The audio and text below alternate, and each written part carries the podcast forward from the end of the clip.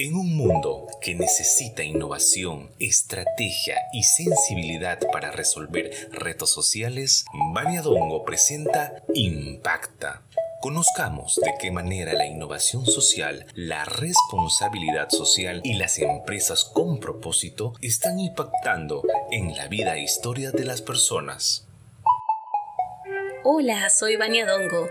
Bienvenido a un nuevo episodio del podcast Impacta, donde conoceremos empresarios e innovadores que desde lo que hacen están generando un cambio en la vida de las personas.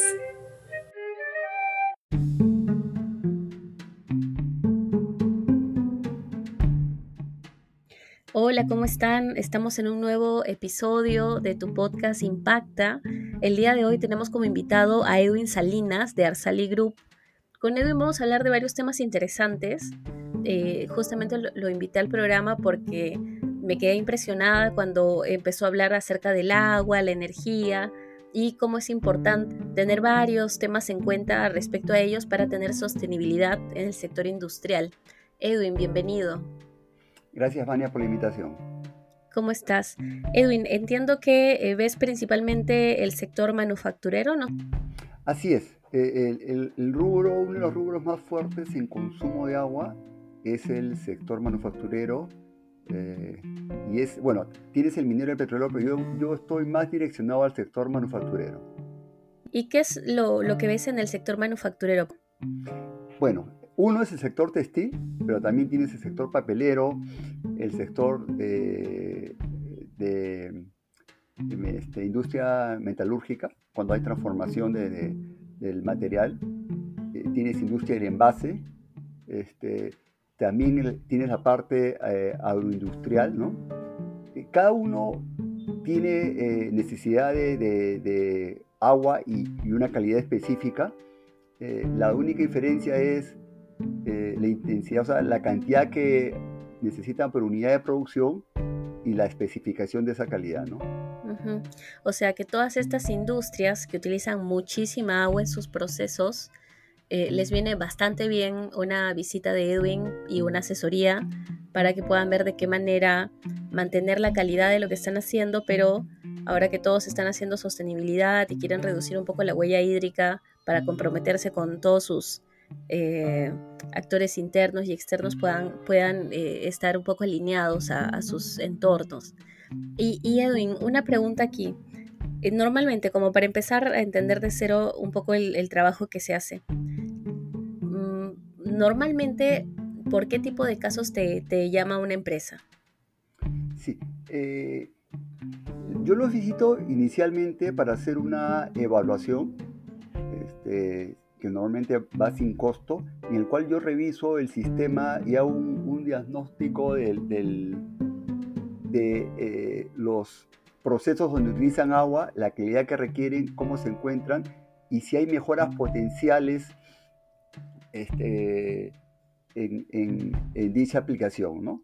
Y cuando me refiero con mejoras potenciales es buscar solucionar alguna problemática que les puede permitir mejor productividad, rendimientos este, y a la vez eh, reducir los costos operativos y de mantenimiento involucrados en el tratamiento del agua. Entonces es una asesoría, una visita y una vez hecho esta evaluación, en caso de encontrar las mejoras potenciales, ya se las transformamos, le, presentamos una propuesta, ¿no?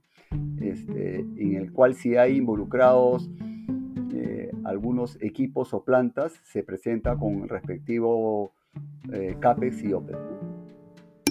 ¿Qué, son CAPES y OPES? Eh, es si se requiere un equipo hay que hacer una inversión, ¿no?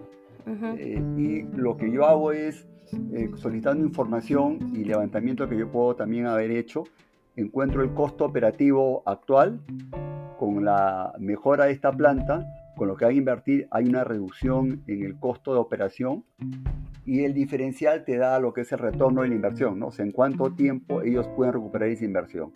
Muy aparte que ya la, la, la, solución de la problemática le va a permitir un trabajo más continuo este, del sistema, ¿no? Y con ratios este, que ellos puedan evaluar fácilmente esas mejoras. Todavía es para mí bastante complejo el tema. Yo imagino que quienes nos están escuchando y están en estos sectores te deben entender perfectamente, pero me gustaría de repente que empecemos a hablar de qué función cumple el agua. Eh, hace un momento, antes de que podamos empezar la entrevista, me hablabas de que el agua cumplía una función de calidad, ¿no? Y, de repente nos puedes explicar un poquito más esto. Sí, eh, eh, más que una función de calidad, lo que sucede es que los distintos equipos y procesos en las diversas industrias requieren una calidad específica recomendada por la máquina o requerida por el proceso. ¿Y a qué me refiero? ellos tienen una fuente de agua que puede ser la que les llega en caso de Lima de Sedapal, ¿no? Este, eh, o las que pueden también tener de su agua de pozo, ¿no? Mayormente esas, e, es, estas opciones, o los que están cerca a la, la, ribera de un río pueden tomar agua del río, ¿no? Entonces, esa agua, como tal, lo común es que no cumpla cabalidad lo que, le, lo que requiere la máquina. Entonces hay que eh, tratarla químicamente o mediante equipos físicos o una combinación de los dos. esto es lo que permitiría eh, llevar a la calidad específica del sistema. Porque puede ser que usen el agua directamente y lo que va a ocasionar es eh, pérdida de eficiencia, ¿no? Este, y, y, hay diversos equipos. Por ponerte un ejemplo, tenemos un sistema que es una torre de enfriamiento. Lo que va a hacer es el agua entra al proceso, le quita energía al, sistema, como lo que ocurre en un radiador en, un auto. El radiador en el auto, ¿qué hace? Es el agua va a entrar al motor, ¿no? le quita calor al motor, o sea, para que el motor no se caliente este, y llegue a, temperaturas que causen daño. Y lo que sucede, este, eh, como le quita calor al sistema y permite que el sistema trabaje bien, aumente temperatura. Llega al radiador del auto, se enfría y regresa. Esa función que hace el radiador de un auto lo hace, digamos, un intercambiador o una torre de enfriamiento en una industria. Pero si el agua no cumple, primero la torre de enfriamiento va a trabajar en forma ineficiente y va a tener mayores consumos de, de, energía para lograr lo mismo, para bajar la temperatura, o ese no llega a bajar la temperatura. Y si no llega a bajar la temperatura, bien va a llegar al proceso con temperaturas mayores. Entonces, eh, algo tan simple como un sistema de enfriamiento de una torre, si no es tratada adecuadamente el agua, va a ser ineficiente, va a perder productividad, ¿no? Y a su vez va, puede causar también deterioro del equipo, o sea, disminución de la vida útil. el, el tratamiento del agua lo que va a permitir es, no problemática, trabajar en forma continua, con buenos rendimientos y con los costos operativos lo menores posible. Y también están los costos de mantenimiento, porque si la máquina no la tratas bien, a lo largo el costo de, de, ese mantenimiento va a ser mayor. Lo mismo que ocurriría, por ponerte un paralelo nuevamente en el tema de, de, los autos, es que si tú no haces un adecuado tratamiento, por ejemplo, del agua que va alrededor, no solo se te va a dañar el radiador, sino va, no va a enfriar bien determinados procesos del sistema y cuando le vayas a hacer el mantenimiento al, al, carro, ese costo va a ser mayor. ¿no? Entonces, idea a mí, claro. este, que trabaje eh, en forma adecuada con rendimiento de productividad y con los costos operativos y mantenimientos bien controlados. ¿no? A mí lo que me encanta de tu tema, Edwin, es que siempre que escucho hablar de agua en sostenibilidad, normalmente se habla de, eh, ¿cómo se llama esto? Normalmente se habla de agua desde la visión pública, ¿no? El alcantarillado, el saneamiento. Este, de hecho, cuando hacen ferias sobre sostenibilidad de aguas, siempre se centra mucho en estos temas y muy poco en el sector industrial eh, se puede encontrar información acerca de cómo generar eficiencia energética dentro de la empresa a partir de los temas relacionados a agua, ¿no? Porque no simplemente es, eh, o, no simplemente, o no siempre va a ser reducir el agua, sino que, como una vez me comentabas, a veces es reducir energía, ¿no? Y este, con esto reducción de costos y con esto una vida larga a las máquinas que tienen estas industrias, lo cual eh, le genera por cualquier lado sostenibilidad a estas empresas. Que sí.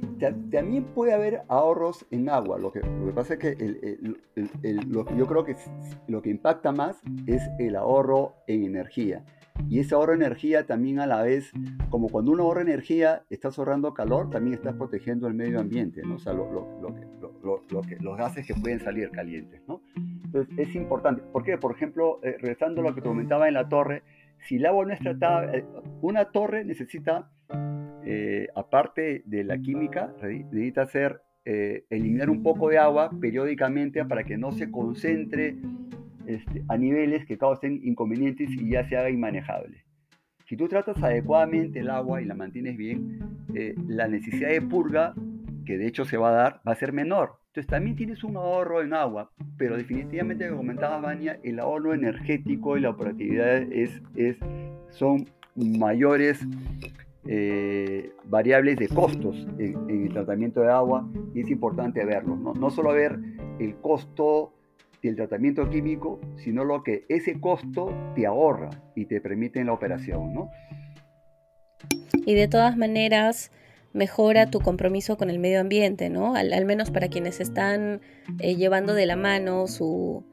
Eh, están llevando de la mano la empresa con eh, la huella de carbono o con cómo están dejando su huella hídrica, les funciona muchísimo poder hacer estos chequeos con cierta periodicidad, ¿no? Ver que estén eh, llevando de la manera adecuada, eh, cómo funcionan sus máquinas que necesitan de ciertos tipos de calentamientos, enfriamientos o tratamientos de agua y cómo todo esto además le puede abaratar costos a la empresa en el presente y en el futuro porque les evita posibles daños de maquinarias que se puede convertir en un gasto oneroso, ¿no? Sí, sí, y, en energía también no solo está en el enfriamiento, sino en el, calentamiento de un sistema. Hay, procesos, así como necesitan enfriarse, necesitan de calor. Y para ello normalmente eh, se generan, están los generadores de, vapor, las calderas, que ingresa el agua, eh, la energía que le, das, le da un, combustible que puede ser eh, el diésel, el residual, ¿no? Lo más comunes, ¿no? Este, y es como una tetera que calientan, en el caso de una tetera, una cocina es la energía eléctrica este, que da o, una cocina a gas, ¿no? Que le da la energía, calienta y genera vapor. Un, caldero es una máquina muchísimo más grande que, genera varias toneladas de, vapor de agua. Entonces, el tratamiento de agua va a permitir, uno, este, llegar, eh, generar un vapor de calidad para el proceso. Entonces ya el proceso a recibir un vapor adecuado este, va a conseguir su objetivo este, con la menor calidad de vapor posible. ¿A qué me refiero? Un, vapor adecuado significa que tenga un calor específico adecuado.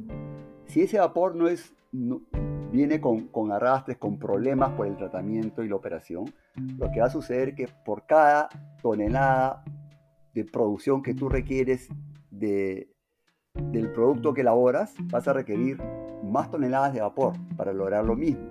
ahí, ¿qué, significa?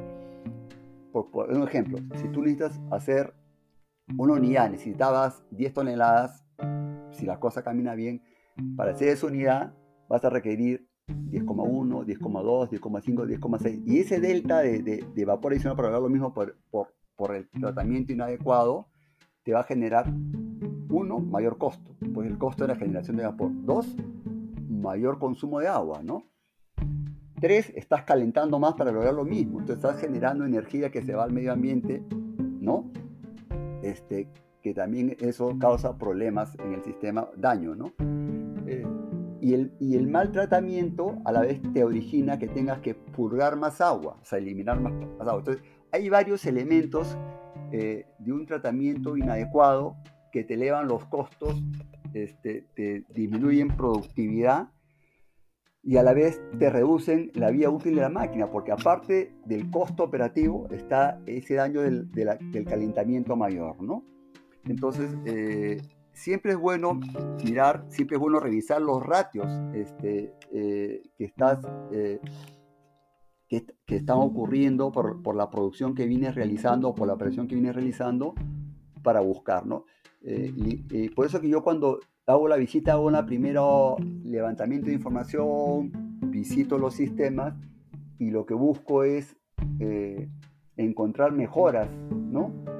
Este, al sistema eh, para presentar la propuesta, ¿no? Antes de ofrecer de frente un, programa sin estar seguro que eso es realmente lo que requiere, ¿no? Y, cruzamos información también con el cliente de, lo que de los objetivos que puedan tener. Porque ellos podrían tener objetivos de mejorar el vapor, reducir consumos de agua, reducir consumos de energía, o de repente les está faltando parámetros de control y también les ha dado formatos de, de, control que deben realizar. Y tienen que ser los que se requieren, ni más ni menos, ¿no? Porque puede ser que controles mucho, pero si un parámetro que tú controlas no te permite tomar una decisión, es un parámetro que te está quitando tiempo, ¿no? Súper interesante todo lo que nos cuentas, Eric. Entonces, yo que no soy experta en tu tema, eh, me queda clarísimo que el poder hacer este, este tipo de controles genera una enorme eficiencia energética en la empresa, reduce costos presentes y futuros y alarga la vida de las maquinarias que uno usa. ¿Con cuánta periodicidad debería eh, hacer este tipo de revisiones estas empresas manufactureras? Sí, bueno, puede ser una revisión anual, ¿no? Este, para la evaluación. Y después vienen las visitas recurrentes, que son el apoyo y el soporte a, digamos, a los objetivos planteados para poder ver que se cumplan y si hay algunas desviaciones, de, desviaciones seguir haciendo los ajustes, ¿no? Entonces lo que normal se hace es un, un, contrato con visitas recurrentes, ¿no? Este, de una o dos veces al mes. Al comienzo podrían ser hasta semanales, ¿no? De forma tal que una vez que todo, esté encaminado, se establecen este, los parámetros de control, las personas responsables, este, podemos establecer grupos de, WhatsApp con, los operativos y los supervisores para que la información fluya, o sea, esos parámetros de control que ellos se pueden estar eh, tomando en forma diaria, lo van enviando y se le puede hacer algunas, este, en forma diaria, hacer las recomendaciones del caso, ¿no? Para no esperar a la visita que puede hacer cada 15 días, ¿no? Entonces se establece un, lo que se llama la administración del programa, ¿no? que tienes el programa químico, que deben de controlar cada qué tiempo, con qué instrumentos, ¿no? Quiénes van a ser los responsables por parte del cliente, los responsables por, por parte del, del, del que dé soporte técnico, la asesoría, ¿no? Los productos químicos, cómo deben dosificarse, dónde tienen que dosificarse, si hay que diluirlos, con qué bombas dosificadoras tienen que trabajar, ¿no? De forma tal que el cliente tiene lo, lo, lo, lo adecuado para que el sistema cumpla a cabalidad, ¿no? Buenísimo. Muchas gracias, Edwin Salinas de Arsali Group, el día de hoy nos está eh, ayudando a entender un poco más acerca de la sostenibilidad en la industria manufacturera respecto al consumo de agua y energía. Y nada, de repente algunas palabras finales que quieras mencionar, Edwin, algo que, te gustaría que tengan presente todos los que están en este sector para que puedan eh, ser más sostenibles en el tiempo. Sí, sí, este, siempre es posible mejorar un tratamiento. Eh, es necesario que uno evalúe sus sistemas y vea dónde se puede mejorar. Eh, independiente que crean que, que, no, hay, no tengan problemática, ¿no? porque a veces uno se da con las sorpresas. ¿no? Eh, es como yo comentaba, así como el ejemplo con, con, el auto, puedo hacer el ejemplo con la persona, uno cree que, que digamos, Así es, porque así le toca, se cansa, es normal, es su forma de ser, es su metabolismo, su organismo, y no, a veces uno va donde el médico y el médico determina, mediante análisis que le realiza, la evaluación, que puede, este, esa cosa que le molestaba y él pensaba que así tenía que ser, lo mejora y cambia su calidad de vida, cambia su calidad de vida, mejora, este, eh, eh, y, y esa mejora le va a representar muchos beneficios, ¿no? Entonces, lo mismo ocurre con una máquina. Uno debería evaluarla, revisar, y si la cosa va bien, perfecto. Este, comprobar que la cosa va bien, pero si, si la cosa es mejorable, se va a ganar, ¿no? Entonces, es importante hacer una evaluación de los sistemas, ya sea para reducir problemática, eh, reducir consumos de agua, reducir costos operativos, costos energéticos, ¿no? Qué lindo mensaje, Edwin. Muchas gracias por haber estado en este podcast de Impacta. A ti por la invitación, Mania. Gracias por quedarte hasta el final de este podcast de Impacta. Hay tres maneras en las cuales puedes ayudarnos. La primera es calificando este podcast en cual sea la plataforma que lo estés escuchando. La segunda es que puedes seguirnos en nuestras redes sociales. Me puedes encontrar como Bania Impacta en Instagram. Y también puedes compartir este podcast con algún amigo que creas que le pueda interesar. Nos vemos a la próxima. Gracias.